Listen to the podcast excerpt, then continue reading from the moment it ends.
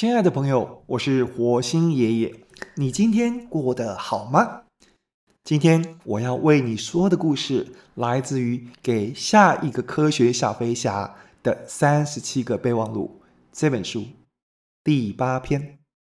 如果一颗苹果不能分成两半，铁雄，会有一天，同一时间，你跟你最好的朋友突然都很想吃苹果。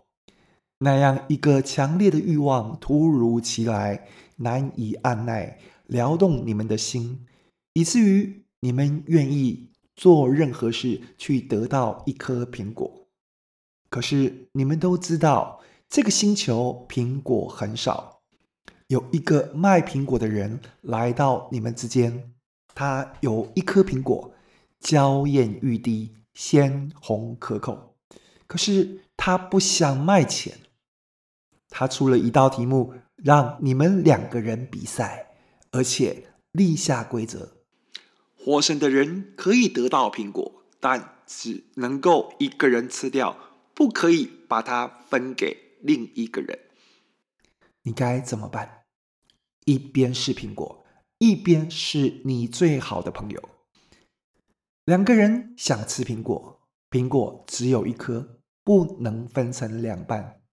那么，当那颗苹果来到你面前，什么都别说，也不要把苹果施舍给朋友，他可能会把你的善意当成双料的羞辱。大方把它吃掉吧，但是大口嚼咬时，请想着你那吃不到苹果的朋友，记得想办法为他也为自己再弄一篮苹果。如果苹果没有来到你，那么祝福吃到苹果的人，不要再留恋了。一颗苹果给了谁，总是有他的理由。告诉自己，春城无处不飞花，人生处处有苹果。南宫博士。